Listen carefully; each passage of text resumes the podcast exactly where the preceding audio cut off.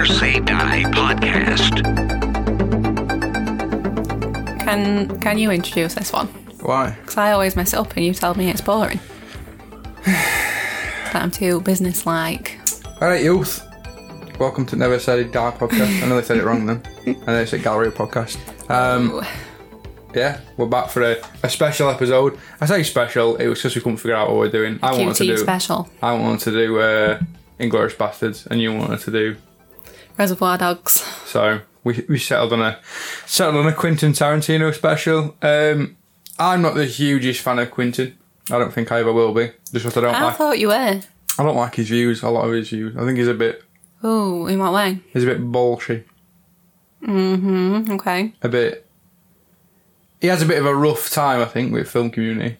Every, I think everyone respects him. He's like Godfather of film. He is, but I think also there's a part, a, a, a small percentage of the community that thinks he's a bit too blasé. Is that the word? Too brash. Mm-hmm.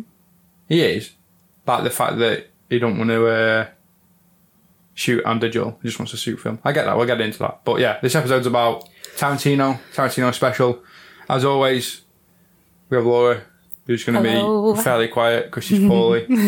um, but yeah, we're talking about Quentin Tarantino. Um, all these films that we've watched, We haven't Which is- watched all of them, have we? which is a fair. We watched a fair amount. Uh, we've not watched a lot of his earlier stuff. Looking down the list, there's only two that we definitely haven't seen. Uh, I def- I've not seen his earlier early stuff, which I'm not that bothered about anyway, to be fair. Um, and you'd be lucky to know, I was talking to one of my friends about this, Connor, you know Connor, um, that when you mention QT, every, every single man and his dog will say Pulp Fiction. Yeah. And that's not my favourite film at all. I like it, I can respect it, I respect what he's done for like pop culture and stuff, Yeah, definitely. but. I don't think it's my favourite film at all. No, it's not mine either, but um, Everyone raves where people about are it. coming from. Yeah. I think if you mention Quentin Tarantino to anybody, like household name, people oh, yeah, I mention Pulp think Fiction. Pulp Fiction is the one that comes straight into your head, isn't it? Surely. Whereas I don't think that's his best one. So I think if, if someone says to me, this I, I guess it's kind of rude, but if someone says to me, "Oh, watch," uh, if I say like, "Oh, what's your favorite favorite film, favorite Quentin Tarantino film?" or somebody, and they go, "Oh, Pulp Fiction," I'm like, "Well, you've not seen any of the Quentin Tarantino films." That's what I say because I, fe- I feel like a lot of people will say, if it genuinely is, and you've seen a lot of Tarantino films, then fair enough. But I don't believe that it's his best work at all. I mean, you even just got to look at like Hateful Eight and the cinematography of like that compared to I guess it's a different era, but compare that to Pulp Fiction, yeah. and then you're like, okay, a little bit of a different storyline, but very well shot. I like what Pulp Fiction does in story, but like I'm gonna get into it. No, that's fair enough. So I thought that we'd go through them all in the order of release. Oh, okay. I thought you were Oh, gonna go my for order of what we've seen, but that's fair. enough. Oh, I won't even know where to start with the order that we've watched them in. Yeah, we watched two this weekend though. Yeah.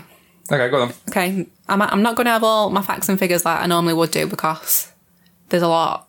I mean, So we always just gonna- deviate from it, so it makes no difference. Yeah, anyway. so we always gonna keep it deviate nice from the cash. plot. Um, but that's all right, doing it in chronological order because we get to start with my favourite one, Reservoir Dogs. which I, we we we rewatched, didn't we? I I'm a huge, as everybody knows who watches this and it goes out to it. I, I prefer physical media, so Yeah.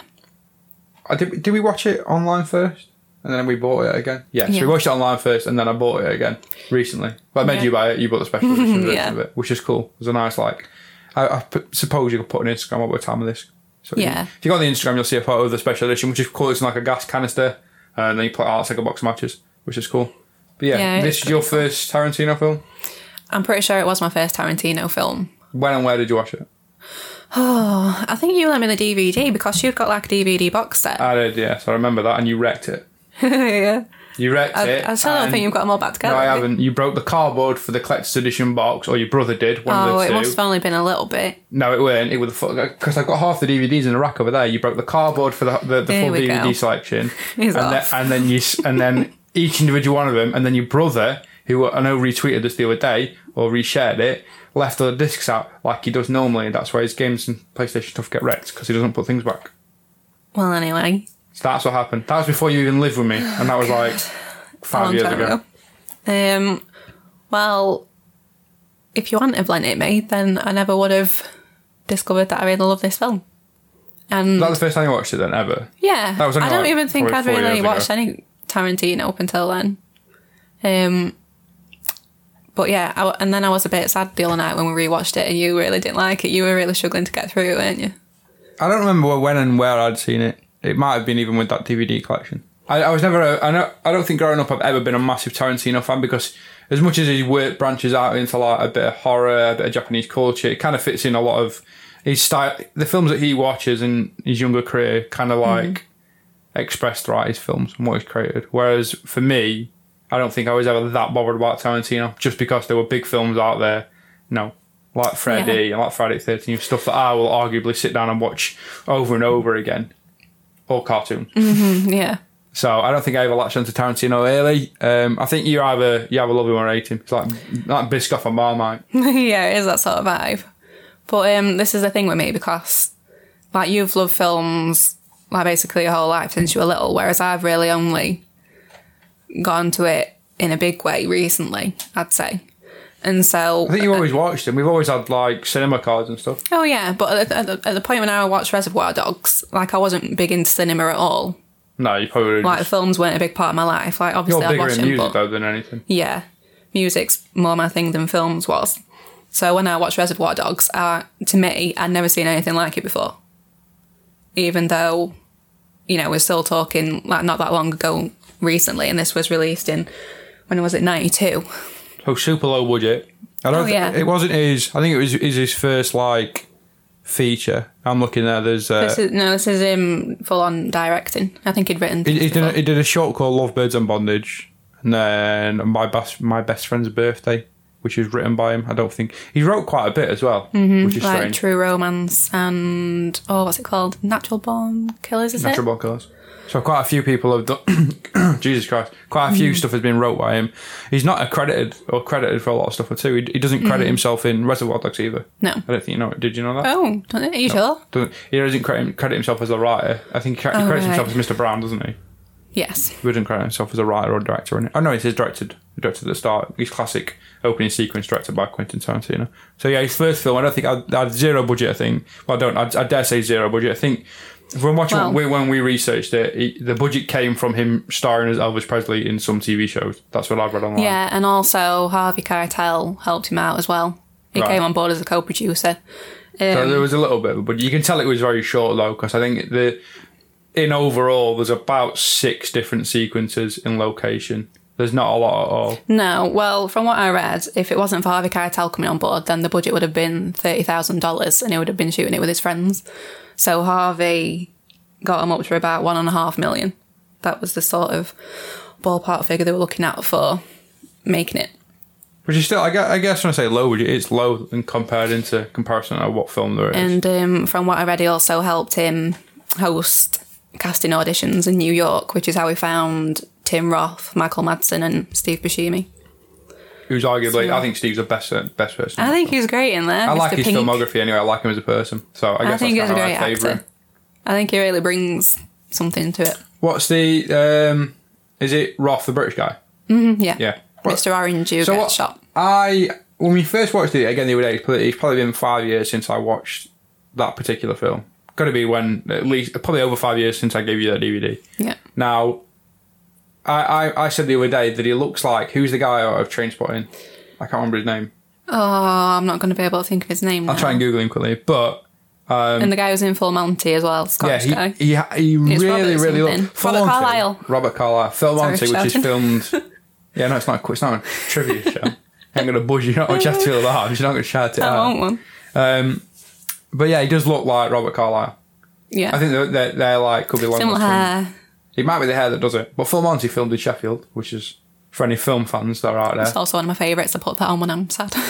We could do a Full Monty episode. Maybe a lot of American audience have not heard of Full Monty. That might be quite. fun. oh, it's such a Um, cool film. But yeah, Full Monty filmed in Sheffield, which is no, no, nothing to do with Quentin Tarantino at all. But No. still. Um, so yeah, Reservoir Dogs. I'm not about to go into ratings. I don't feel like we should rate stuff anymore. I'm over that bit. No, yeah, me too. It's so subjective. I just love this film because everyone looks super cool. Like, Oh, there's there's some cool cool trivia facts in that. Name- Was it Steve Buscemi's not got trousers on? He got jeans on or something. oh yeah, that was the thing. All their like all their uh, suits are their own suits. if you like all your little fun movie facts and a little bit behind the scenes, and watch the is it QT8 documentary. Yeah. It's available on Amazon Prime. We quite enjoyed that yesterday. It's only like an hour and 40 minutes or something like that. And they, they go through all the films and they talk to, you know, Samuel Jackson, Michael Madsen, all people like that.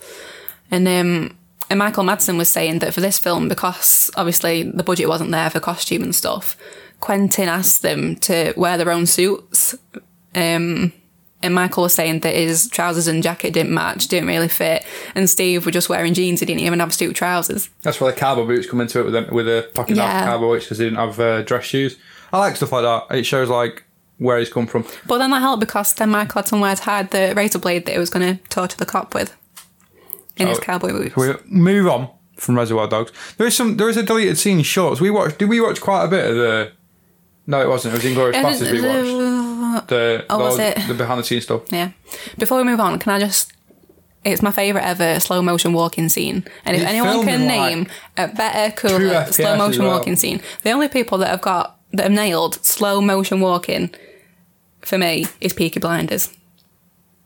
I I've don't know. seen There, should, it. there could be like a. You want to be a part of that gang. You want to be involved in that heist, and you want to walk down the street in your sunglasses, looking cool as fuck. I don't want to be on my ice because I end up on the floor and covered in blood. a very disproportionate amount of blood. Yeah, exactly. That shouldn't come out of no person's body ever. Um, but yeah, the um, the the the whole scene was filmed in like it's filmed in film, which again I touched on the start of the intro. Tarantino arguably only films will only film in film. By that I mean like the format. He will never film in digital. Um, everything's been shot in 35 mm up until this recent stuff, which is shot, shot in 70, which gives it that more cinematic sort of like 21st century look. I like 35 mm film. We're going to see more uh, Clerks. I keep showing up more ups. We're going to see Clerks uh, at the Prince Charles Theatre in 35 mm, which I'm really excited for. Um, I do like 35 mm. You do Yeah. get that very good like film You aspect. see, I, th- I thought you'd like that about him because you Hold are on. very old school. Like But this that. is this is where I want to get to it.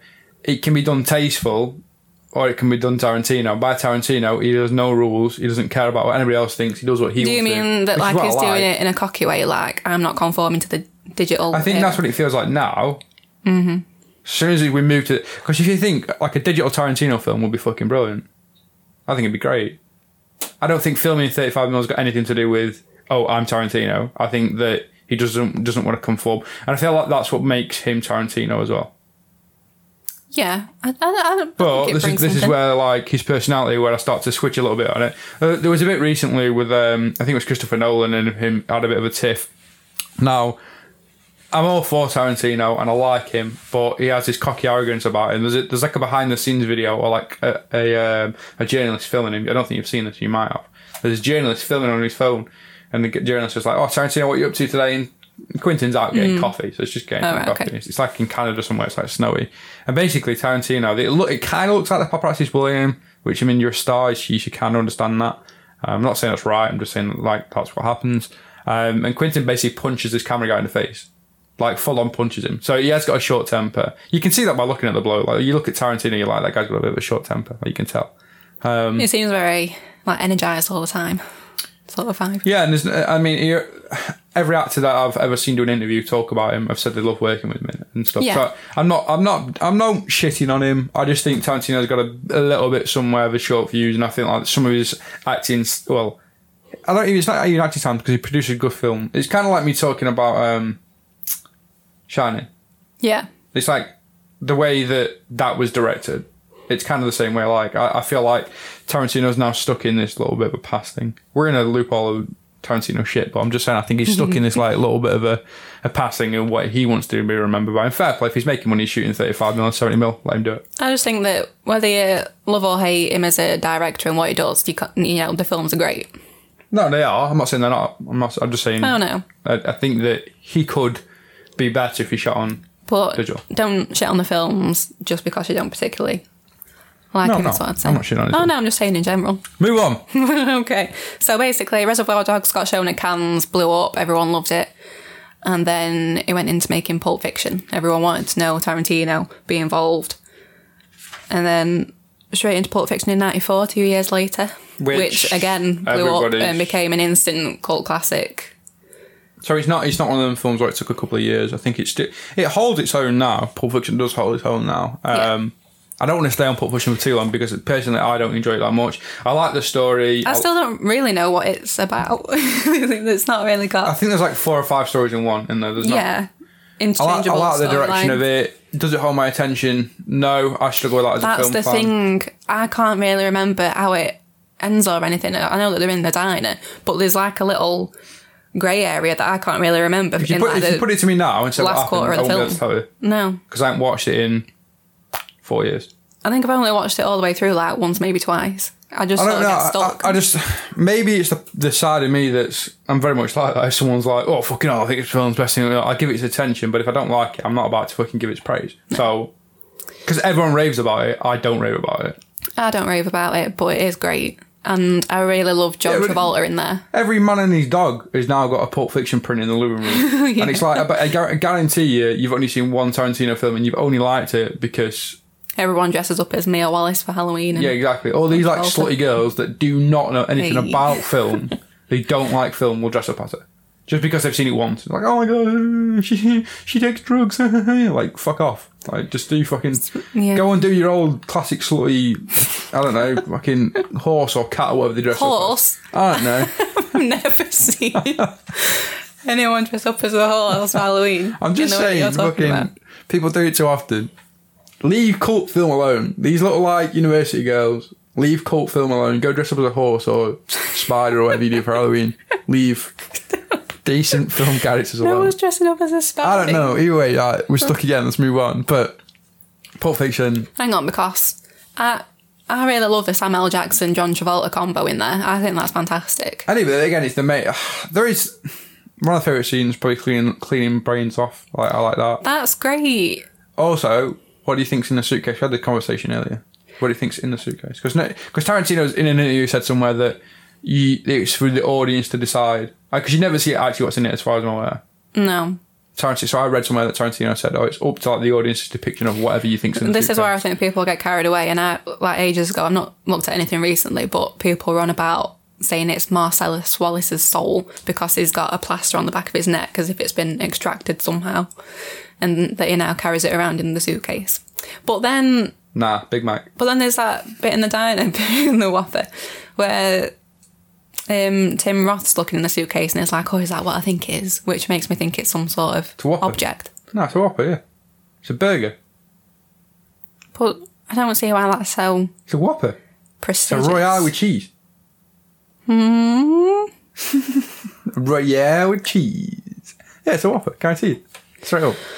Well, we'll never know, will we? But maybe. Either way, Pulp Fiction, cult classic. Definitely watch it. Yeah, I don't think anybody's not watched it. I think at that point, no one's going to this podcast for film recommendations at all. Someone's going in just because they enjoy Well, I'm us just saying, just in shit. case. Either way.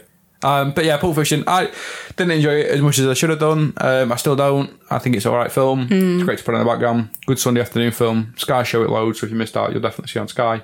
Um, if not, buy it on Blu-ray. Support physical media. Exactly. Then we're going to have to skip one because it's Jackie Brown next in 97 and we haven't seen it. I reckon I've seen it, and I've got it on DVD. Don't I? Have you? Yeah, it's, it's, Oh. in it's in this set. Jackie Brown is. Li- yeah, I can literally see Jackie Brown next to Leia. Oh, well, then I've got literally no excuses for not watching it. So I can literally see Jackie Brown. Um, skip over it because again, I, I can't physically put Quentin Tarantino special. and we've only watched like four of them, but I can't I, I can't can't- physically mention. I've got the little um the little description. It's another American crime film. There's So it's one I still the watched recently, sort of but I don't think it's Jackie Brown. Um, basically, a flight attendant is caught smuggling gun money and has to choose between teaming up with the cops to bust her arms dealer boss or keeping her mouth shut and going to jail. That's a general vibe. But again, I'm not seen it, but I know that people really like it. I can't remember seeing it. I think I, I probably have. I can't remember seeing it though. So we're just going to casually slide past that yeah, one move, move past it as quick as possible. straight into Kill Bill. Which arguably one and two. Now one and two, they don't. Really, Kill Bill is just one film. That's what It was meant to be one film, yeah. but because it was going to be like over four hours long, um, Miramax made him chop it in half. Big old Miramax. Um, so yeah, volume one and two, I really enjoyed. Uh, one of arguably the best women fight scenes. Tarantino does that fucking brilliantly. He's empowering women inside a film, which I think is great. Um, He's also a bit creepy. We'll touch we'll touch on the old feet subject later on because that's weird. I'm not really sure about. I'll tell you some stuff about that. Um, but Kill Bill, yeah, volume one and two, really enjoyed it. It's got a lot of I love it. yeah, it's got a lot of like hints from you know international cinema. Yes. it's got a lot of iconic scenes. A lot of it was Mm-hmm. done. All the practical effects are done in camera, which I fucking love. Yeah, no special effects. Love that. I love no CGI. Well, I say no special effects. I mean no CGI. Yeah. Yeah, I love no CGI. I, lo- I love everything done in, in character, um, and I think that's what Quentin does very good. After, I, I guess uh, I don't know. Pulp Fiction does that well. Reservoir Dogs which is first first like major one. So after the Kill Bill Volume One and Two, that's when we start to see proper visual effects. I'm talking like blood and gore. I'm talking like ceilings full, buildings full. Like I'm talking proper cool special effects. Now that's what I like about Tarantino. Everything's done in camera. Um, but yeah, Volume One and Two. I really enjoyed one of the arguably the best women fight scenes of all time. We rewatched the scene the other day. I think I showed it Yeah. Um, it's when she smashes her through the glass table in the living room. Yeah, and then the kid comes from home from school. Love that fucking scene. Think it's brilliant. Um, yeah, what do you enjoy about Kill Bill? I in I really enjoy the strong female lead characters and that whole story of revenge and that she's so hell bent on it that literally nothing's going to get in her way. Even the fact that the the first assassin that she goes to kill has got a daughter that's just coming from school doesn't you know what I mean? She's still hell bent on that mission and that you're going to die no matter what. I think it's very stylized, Yeah, but I, I really that. like. Um, the bride, like the way that I get. Well, yeah, I guess it's breaking fourth wall. The way that she talks to that she, she like as a, a commentary throughout the film. I like Yeah, that. It kind of sort keeps you in the loop with narration. it. Um, I'm trying to think what else is. There's a lot of like hidden Easter eggs in Kill Bill 2, which I think is great. We, again, we're not gonna. I've, been, I've not done my research at all as normal, um, so I'm not gonna pull any out of the bag. But I think that's cool about it. Um, I, I enjoy that everyone speaks highly of it. I don't think it gets as much praise as Pulp Fiction. No, do you not? I think it should. I think that like Uma, Uma Thurman's character, the bride, is you know one of his iconic characters. I think she's probably one of cinema's most iconic characters. One of cinema's most You know, iconic, uh, like you know, even if you've not, leads. even if you've not seen the film, if you see Uma Thurman in that outfit, then you know straight away that it's Kill Bill. which I think again shoot me down if I'm wrong, but I think it's Bruce Lee. I, don't, I dare say Enter the Dragon. Yeah, It I is can't remember which one it something like that. It is a Bruce Lee film, but I can't remember which Yeah, one. so Bruce Lee is. Who, who I've not. I, I do like Bruce Lee. I like action films, but I've not seen a lot of Bruce Lee stuff. Um, um, I like his philosophy on film. I like his martial arts yeah. stuff. So You see, I really, I really love like martial arts stunts and that whole vibe, but I've never ventured into that genre of film at all. I've not seen anything Bruce Lee or anything sort of classic, so that's something that I'd like to work on. Bruce Lee references. Yeah, because I, I do really enjoy it. So yeah, uh, volume one and two then as a whole, enjoy it. I think definitely. Great cast If you're again. a Quentin Tarantino fan, you've definitely seen it. If it's, I'd arguably say, if somebody says, "I watch Tarantino film, should I watch first? I'd probably say volume one and two. Yeah, I think it's a very good start. It's, It's not too easy. complicated, It's quite yeah. easy to watch. it is easy to watch. It flows really nicely. I think, like, they are quite long. They've got to be, you know, just over two hours, but it, the flow is great. You don't feel stuck or waiting for something to happen. It's pretty full on the whole time. Yeah, I'd say. awesome. Yeah, definitely. Um, then we're on to another one that we haven't seen, but I don't know why we haven't seen it because it seems right up our street, which is Death Proof, 2007. We know the story of it. Have you seen it? Probably at some point. Again, I don't ever re- recollect. This is right up our street because we love sort of like slasher films. I know. I don't know why. I think it's one of them films that I think it, you struggle to watch. It's kind of like you and Aliens, though. You think? Yeah, like I fucking love the Alien franchise. I love sci-fi, anything like that. Yet you haven't seen them all. I think you've even seen number one. Mm, no, I haven't. So like that down. It's like that. That's the problem with it. I think once you once you get films like Death Proof, you're like you've either seen it or you've not. And I think it, it's very hard to then go back and watch it. So yeah, I don't know. Maybe I have. Again, I've got them all on fucking Blu-ray. Well, uh, we've got quite a collection on Blu-ray. I've definitely got them all on DVD. I can see them all from here. So I don't know why I've not seen it. but if you're not familiar with Death Proof, then We've seen trailers and stuff, so we know what it's. we have seen trailers. This is about a Hollywood stuntman played by Kurt Russell who kills women and makes it look like a car accident in his car. Um, his plan works for several years until he meets a group of girls who are all set to fight back. So again, great female lead strong characters. Um, what I really like in this one is that Zoe Bell, who has been the stunt woman throughout, that. well, at least since Kill Bill. I don't know if she's been in any before. Um, she's usually like Uma Thurman's stunt double. Um, she acted in this film and also did all the stunts. The, again, in the QT8 documentary, she touches on the scene where it's a big car chase between the girls and Kurt Russell, and she's sort of like stuck on the bonnet, strapped down. And um, She's trying to cover her face, isn't she? yeah, She's like, I spent all my career covering my face, whereas like now, that was the one thing. So they did this whole long car chase scene, and then Quentin's like, "What's wrong with this? uh, What's wrong with this scene?" And um, and then Zoe realised that you can't see her face. yeah, she had Well, to that's- that's been a job this whole time. So they just tied her hair back because like Yeah, as a stunt woman, she's used to trying to do anything to cover her face, whether it be an arm, I don't know, an object, herself, her hair, or whatever, to try and cover her to look like somebody else. So yeah, she had to reshoot that. Um, cool film.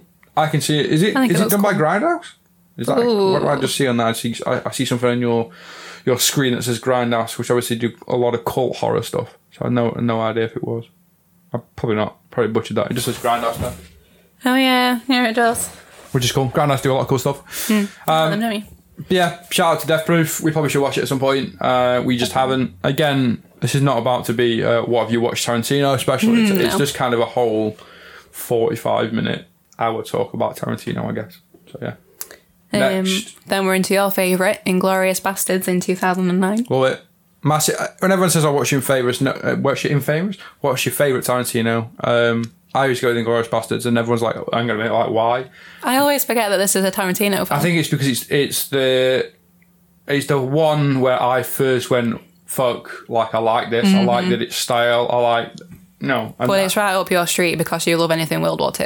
yeah I guess there is that too um I just, I just think the whole film's fucking beautiful and I love how Tarantino brings a lot of his old characters and we'll get we'll touch that when we get to like Hateful Eight because I think it runs backwards but Yeah. like how every character is somehow connected in the Quentin Tarantino timeline I love that This, stuff like this that is the sort of thing that you'll notice and learn if, if you get involved in the Tarantino universe. Is that that all the, all these characters exist in the same universe, and so you'll say, like for example, Michael Madsen's Mr. Blonde character, Vic Vega, is supposed to be the brother of Vincent Vega, John Travolta in Pulp Fiction. So there's all those sorts of little subtle links. It's kind it's a it's a it's a thing with Miramax. It's a Kevin Smith thing too. How like throughout the whole entire film franchise, his universe, all his characters linked together. I think that's Yeah. fucking brilliant. Um, but yeah, Inglourious Basterds, um, Brad Pitt, Hell yeah. fucking brilliant in it. Um, I think Brad Pitt is fucking brilliant in anything that's World War Two. Fury being another one that he's fucking brilliant in. Um, great actor throughout it, up, up until his like final scene where he's trying to they- they're trying to like play Italians or something. yeah, but he's supposed to be bad at it. That's what I mean. Like, I don't think Brad Pitt could play an Italian though. Either way, he's look, he just No. looks too macho. In, This is the thing scene. with Brad Pitt that I've only really realised since getting into film a lot more is that I always saw him as just, you know, the classic Hollywood star and like he just is just in films because he's Brad Pitt, but he actually is such a great actor. Yeah, no, he's phenomenal. Like I- I've never really paid attention to him before, but There's, there's so a thing great. when it comes to like that, like Tom Cruise. I think Tom Cruise gets acting gigs not just because he's Scientology, but just Tom Cruise gets acting gigs because he's Tom Cruise. He doesn't get Yeah. acting. it- like I wouldn't say he's fucking brilliant. Like But he- you see with Tom Cruise, you see him in a film and it's Tom Cruise, no matter who he's playing. He just is. I think you could tell you that about Brad Pitt though, and you Tom say that about Johnny Depp. The same thing. I feel like they're, they're so big stars now. You just see him as that. But I, it's hard to say because I favour Johnny Depp and I favour like Brad Mm-hmm. Yeah, Pitt over like other actors like Tom Cruise. But then like, say like- while I'm watching Inglourious Basterds, I can believe that Brad Pitt is his character. Yeah, but then you watch Vanilla Sky or like Mission Impossible, and I can believe that Tom Cruise is like a, a spy agent. Like it. That's just Hmm. I guess so. that's just crediting their acting skills. At all. Um, but no, yeah, I think it's because we enjoy Brad Pitt films more. We enjoyed that character. Yeah, it was more our vibe. Um, obviously, Christopher Waltz, absolutely phenomenal. Christoph. I think Christoph. All right, I think that he steals that film away from everybody else. He blows I don't- I- I everybody don't- else out I of don't the think he's meant to be the lead, and he's not. Brad's meant to be the lead throughout the whole entire film. I think. Or, or what's her name? The uh, the female lady.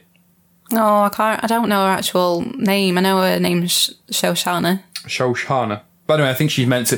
It, it, I think you struggle to find out who the lead is in that film because it, it does switch. It does a the. Tarantino thing where it switches stories quite regularly. Because we watched the trailer, didn't we? And I was like, how come the whole trailer's about Brad Pitt's storyline when they're barely in it, really? Even yeah, even though the film's named after them You don't see a lot about the bastards, and like a lot of the marketing So that's them. the other thing that I'd like to see about Inglourious. I would have liked to see the run. We, we see the new introduction. We see a few scalpings of what the bastards are known for. Yeah. But we really don't get. and that's. I guess that's maybe a Quentin thing that it kind of keeps you guessing. We don't actually see anything like I don't know any of their come up as such. We just get told they get dropped into an area. We see one scene where they're scalping, and we first meet Bear But this is a thing because in that documentary, the guy again whose name I can't remember because I'm terrible, but the guy who plays the bear Jew was saying that Eli the read through. That guy, like Quentin, was going through. Okay, what's your backstory? How do you feel about being in the bastards? Like, why are you here? And there was one guy who hadn't like prepared anything. I hadn't got a backstory for his character ready, Oh, and he got fired off the shoot. And the bear Jew guy was like, and he was just an extra. and so they were expected to have built this character up, even though that whole storyline wasn't in the film, which I thought you know was quite cool. But then it gets to show that. So, I mean, if I, if I turn it to a film set and you've not learnt your lines or you've not learnt about anything in your backstory, but like, she clearly doesn't care, so get the fuck off my Yeah. set. Like, I kind of understand that. Yeah, definitely. Um, I think he is a very he, he is a very to the point Tarantino. If you've not learnt something, you've not. In, I, I I vaguely remember something about Brad Pitt and Fury, and it kind of links onto that in a second. Oh, but really? in Fury, like one of the characters, um, whether it be uh, what's his name, Holes. Who am I thinking of?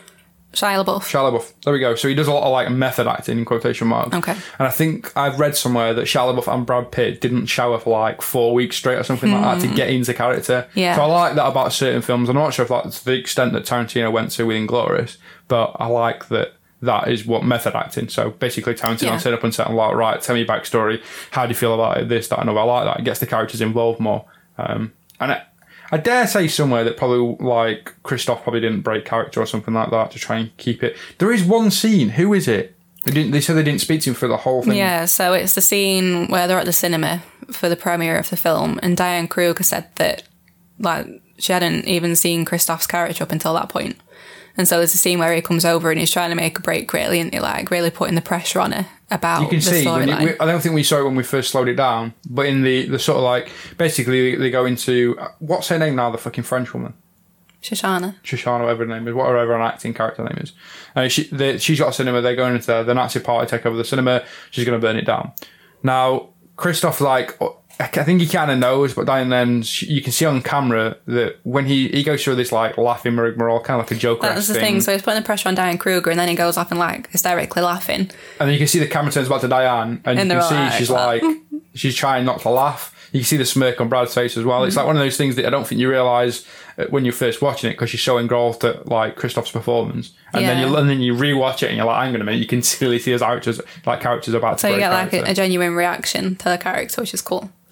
But um, yeah, that whole I, I think Kim this sort of like reignited Christoph Waltz's career. I don't think he'd really been in that you know, much that had been a huge success film wise up until that point.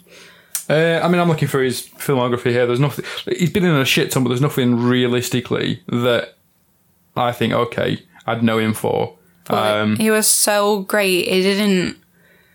The the character was solid the whole way through, and you're scared of him, and It's you don't know what he's like- going to do. I'm going to point it out there. Spectre and Django, it's the same thing. He plays very some. He, he plays that sort of, I dare say, villain, aggravated villain aspect. He, He does film very well, but he does nice guy very well, like in Django. He's very like.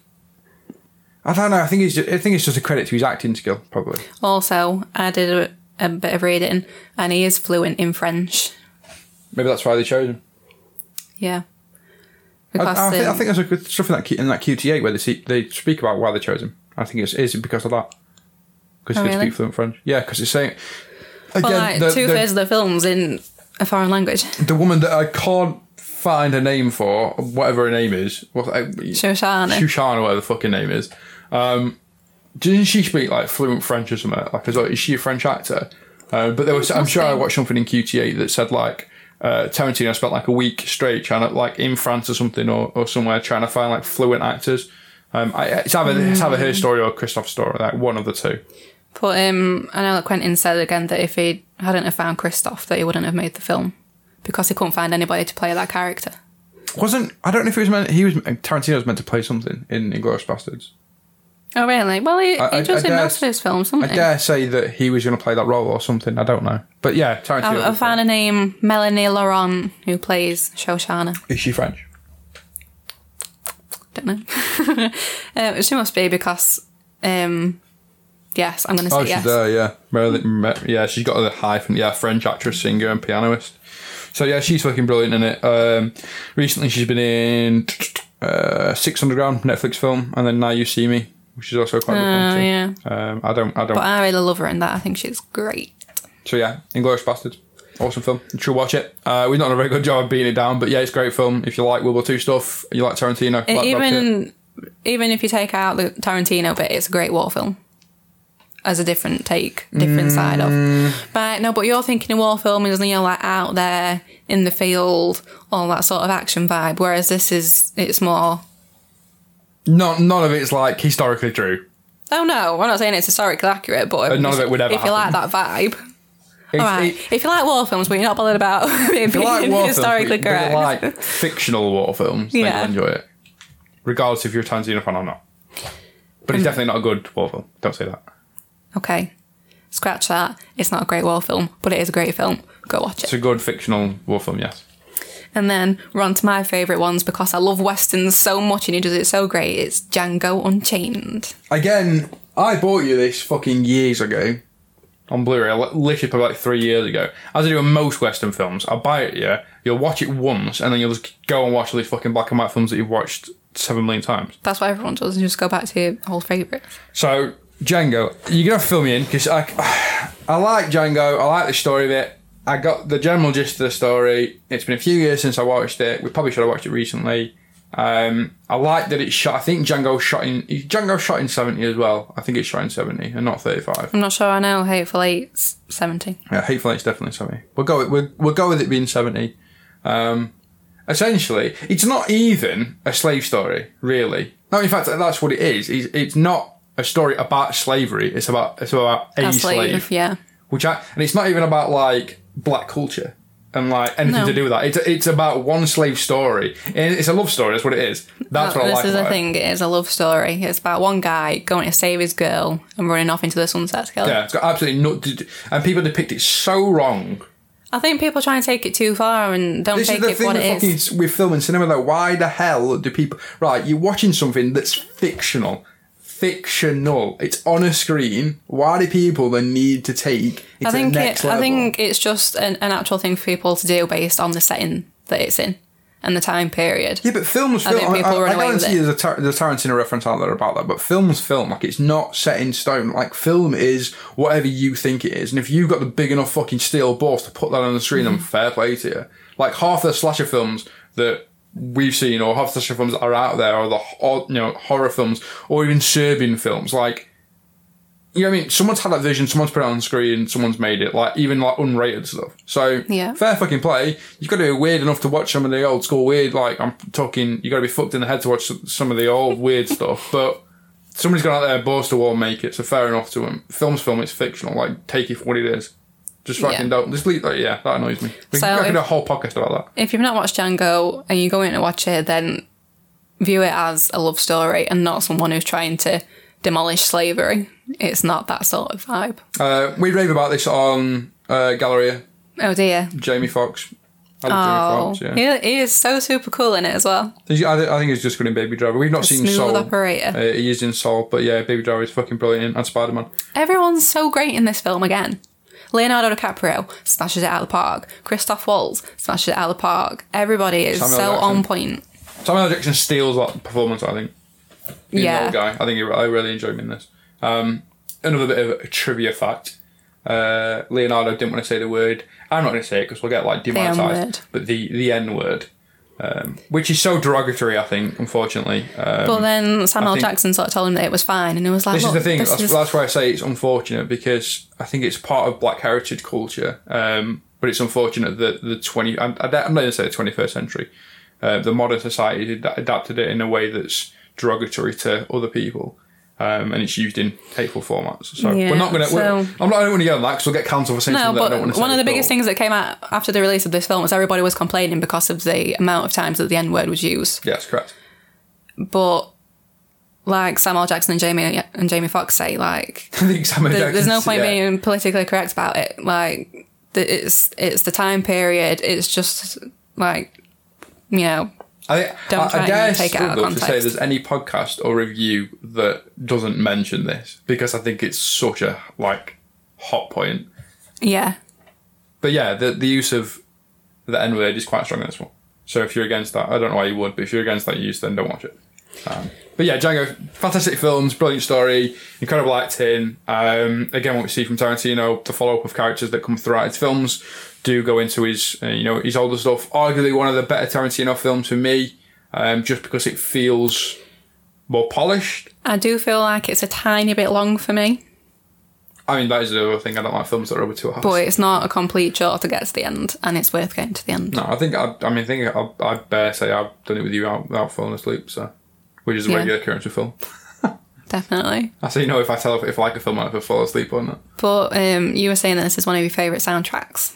Yeah, no, I'd love to own this on vinyl. Fucking brilliant. The, the, the really good thing that Tarantino does, what we've not touched on throughout his films, is The sound. musicality of the scenes and the way that he does it is so you great. said Reservoir Dogs, and you spent like half the budget on music or something, yeah, I'm sure. I, or one of them. I think it was a radio interview, and I didn't actually listen to the interview, but I, listened, I saw the like the advert that they play, and he was saying that a lot of the budget of Reservoir Dogs went on the music, and I think it's worth every penny because it's cool AF. Just the whole No, musicality of yeah, I like it. I think throughout Tarantino's career, he's always got cool soundtracks and cool music. That's what I like about the bloke too, is that he's very stylized. You either love him or hate him for that. So yeah, music wise, throughout his whole entire filmography is fucking brilliant. Fair play to the bloke.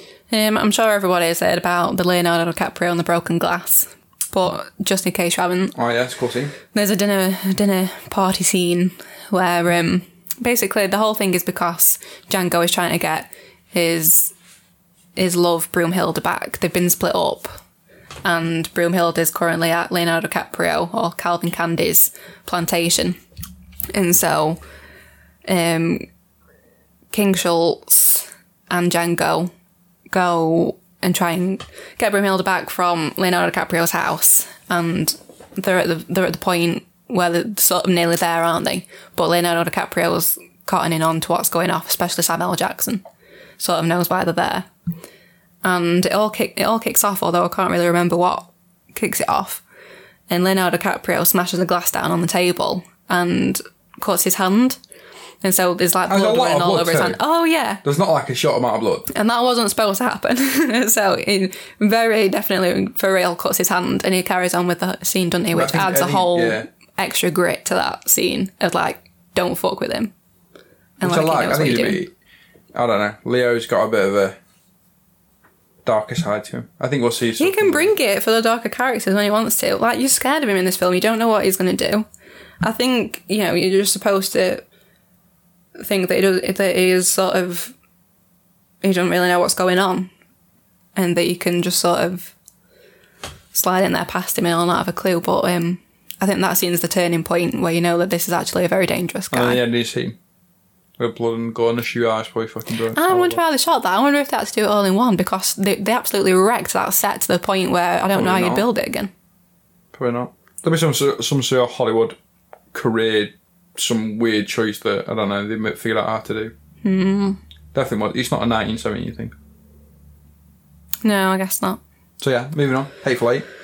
Hateful Eight, another banger because again I love my westerns. I don't know how you feel about this film. I don't know if you like it or not. Uh, Kurt Russell, Samuel Jackson. What's not to love? Um, yeah, no, I enjoy it. I think that it just kind of it goes full circle, doesn't it? I think we spotted this yesterday. Really, it goes full circle It's to a Reservoir Dogs. very yeah, it's a bit of a mirror image to Reservoir Dogs. which I like because it's just it's basically a mirror. It's like basically a Reservoir Dogs. So if you enjoy Reservoir Dogs, you'll enjoy Hateful Eight, and it's just shot in reverse order in a different time period. Yeah, So yeah, nothing else I can really say to it unless you've got anything the facts about it. I enjoyed it. It was all right. Another western. think it's very stylized. Shot in seventy. Looks gorgeous. Cinematography's what's brilliant. his name now? Who makes an appearance in it? Oh God, Channing Tatum. Oh, oh I, he, he, I think he gets left out a lot of it. Channing Tatum's a fucking brilliant actor anyway. Um, plays an outlaw for about 10 minutes and it plays which great. probably I don't know which which you shot first, Hateful Eight or um, what's the what's the big thing he starred in with Jonah Hill? What is it? 21 Jump Street. Right, number two. He's, he plays a um, thingy number two. Doesn't he? No, he doesn't play number two. What did? Oh, uh, Kingsman. He plays a, a Western guy in Kingsman, doesn't he? Oh yeah, he plays like the cowboy Yeah, Texan yeah, yeah. guy. So I wonder if he got that film off the back of that or Maybe. Either way, I don't know. One of the two. But yeah, Tatum's cool. I like him. Um, thing I love about Hateful Eight, it's a sort of who done it sort of vibe, isn't it? The cast is very small. It's like twelve people. Yeah, basically, Kurt Russell is a bounty hunter who's taking, is it Jennifer Jason Leigh? Her character, I can't remember her name, I think it might be Daisy. But is taking her on her way to be hanged in town, and they stop off at this haberdashery in the middle of nowhere that's stuck in the snow. Yeah. There's a blizzard in And come. they bump into Tim Roth, Michael Madsen.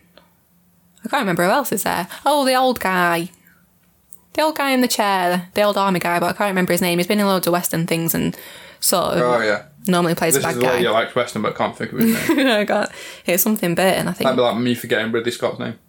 I want to say um, I don't. I'm not going to try and think of his name, but he is there, and they're all sort of settling in. Samuel Jackson's there, and then there's another guy, but I can't remember why. Why he's this isn't going Basically, well. they're all, most of them are like bounty hunters anyway. Yeah, and so they're all there, all stranded in this haberdashery, and the the coffee ends up being poisoned, and no one knows who's poisoned the coffee. They all start slowly succumbing. Well, I think Kurt Russell succumbs to the poisonous coffee, and then they all sort of lay off it.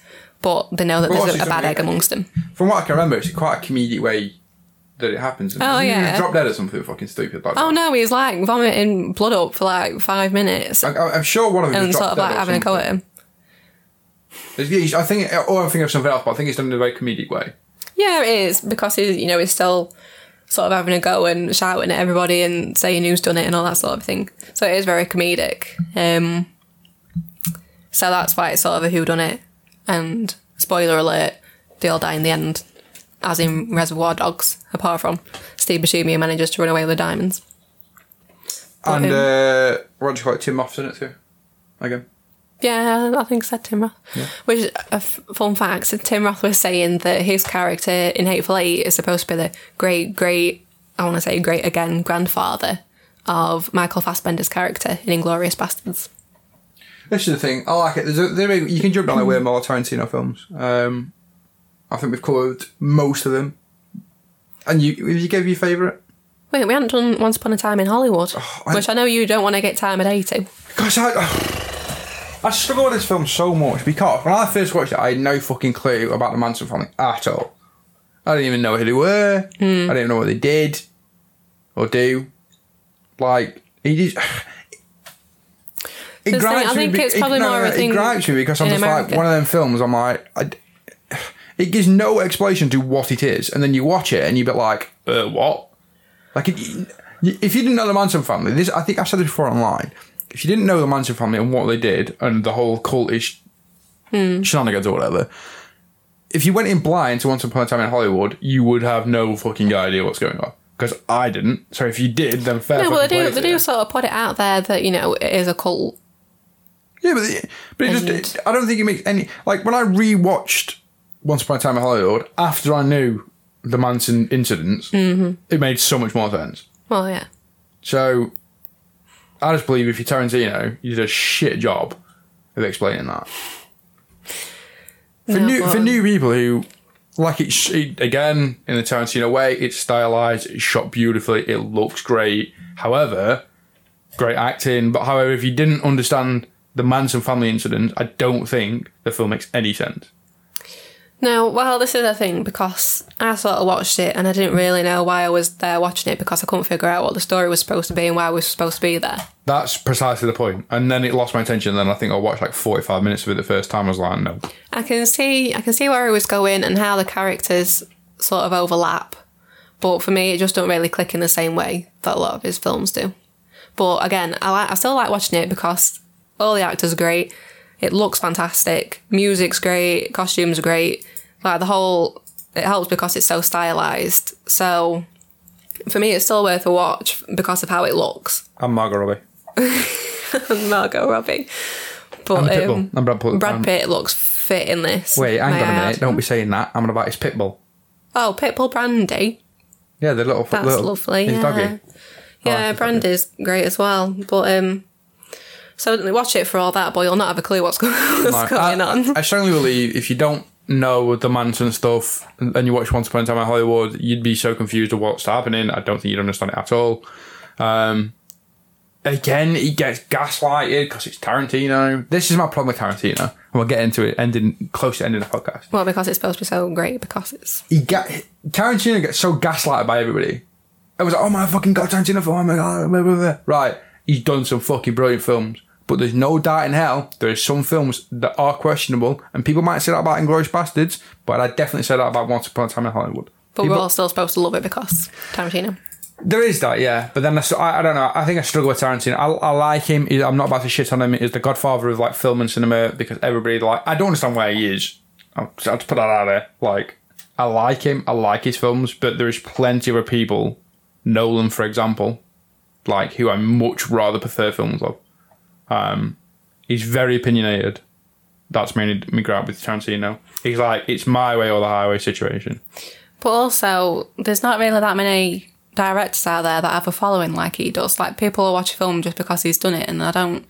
No, yeah, yeah. That you know, they're they're very like religious about following him, but and there's not really that many old people out there that I can think of. The only other person that I could think of that we watch a film just because it's his film is Christopher Nolan. Kevin Smith. Yeah, but like I can't really think of anyone else. Where, I think of quite a few, do that. but it's a Quentin Tarantino podcast, not a other I film. know, but I'm just thinking for the for the general public, mainstream. You know, The difference is, I think it's because he's, he's come from rags to riches. A fair play to what he's done. Uh, he's got a big film following. He is a great director. I just jump on the bandwagon of that. He gets so overly hyped that he'll create a shit film. Mm. I think that was the problem. Love it. That was the problem for me with Once, a Once Upon a Time in Hollywood. It was so hyped, and I was like, "Oh my god, I can't wait to see this film. We didn't it's going to be didn't watch it in fantastic." cinema. I know that we didn't. no, we didn't. But it was like you know, so built up, and it was going to be so fantastic. You saw all the shots of Leonardo and Brad Pitt driving down the street in Hollywood filming it, and it was all decked out for the 1969 setting, and it, you know. They built you right up there, and then you watched it, and it was like, "Oh my god, what?" So yeah, I didn't enjoy it. Anyway, I was looking at his IMDb. Uh, Kill Bill Volume Three is announced apparently. Is it? I didn't know that either. Um, Django or Zorro in a comic book for 2022 has been announced, which might be quite cool for comic readers. I enjoy comics. Um, And then Kill Bill Volume 3. Because I was about to say, after Once Upon a Time in Hollywood, which was 2019, is there anything that's coming out recently? Um, so probably the next stuff is that comic. And then there's a, I think there's a 50, uh, it, it quotes him here for 2021, a pandemic 50 fans to celebrate 50 years of cinema. So he's probably going to be brung up in that by the sounds of it. Uh, I'll probably just wait out for Kill Bill Volume 3, which you know, could be quite cool. We'll see where that goes. Any thoughts? I like Hang on, you never told me about the feet thing. Oh yeah, he's a little weird feet fetish, hasn't he? Yeah, Like in a lot of films. He, he like he likes shots of bare feet for some Yeah. reason. Oh, the dogs woke up. um, so yeah, he's got a bit of a like a I don't know. He's a bit. I thought you were going to tell me why. Why the feet? Well, I don't know why. I'm just saying there's a lot of fucking screenshots and stuff online about Tarantino and feet, which also. I, I, I don't I'm- don't want to spark too much of a conversation off with this, but how do you feel about the violence controversy that he sparks about his films? Fucking love it. So you the don't have a violence. problem. at all. Do not have a problem with it at all. If you can't handle violent cinema and you can't handle R-rated stuff, then why are you watching it? If a film has got an R rating of an 18 plus or whatever, why do you go and watch it and then moan about the profanity, the use of violence, the gore? You're expecting that, or else it wouldn't have got an 18 plus. well, yeah, and line. also people cinema, forget it's that cinema it's not real. It, no one's saying that it's okay to go out and do that stuff. It's not real. It's a fictional story. The people aren't real. The the whole blood's not real. The violence isn't real. It's all just fictionalized. But people like to take it and run. And I think as to why you shouldn't watch it. But it's a film at the end of the day. So that's my view on it as well. I think. But I can see why people would make that argument. But People dumb. Cinema, cinema, enjoy it for what it is. Bottom line. That's the Simple as that. thing. Just enjoy a film for what it is. Don't think too much about it. Just, especially Tarantino, just enjoy the experience. It's a story. So ending thoughts. Tarantino's cool as fuck. he makes some questionable stuff. But unfortunately, unfortunately, whichever way you look at it, he has a cult film following, and people will like it if they know what it is, which I think is kind of cool for him. I don't think he, in his eyes he can't make a bad film, and I think in like Die Hard, Tarantino fans, fans, he can't make a bad film. Um, Yeah. So yeah, I'm gonna on that. Any final words of Tarantino? The same thing. I'm a big fan. I think uh, I always will be. That, that's just because I like his style. I like the Western inspiration. I like the hyper stylized stuff. That's just my sort of vibe that I enjoy. Takes me off to another universe that I like. I can take you all So- him. Yeah, you can take him or leave him, but I'd rather just see Kill I'm in Bill the fan club. over and over again. Right, okay, peace. Um, see you on the next one. Don't know what it is. Not figured out yeah, yet. thanks for listening. Oh, I hope you like our new intro, by the way. Oh yeah, new intro. Um, and then check it out on Instagram. If you've got any recommendations for new, take part in our polls. We p- normally put up a poll uh, like once a week to try and sort Yeah. of narrow down what we're going to talk about and what people want to talk about. Best way to do it, I think. Other than that, see you guys. Bye. Stay safe. Bye.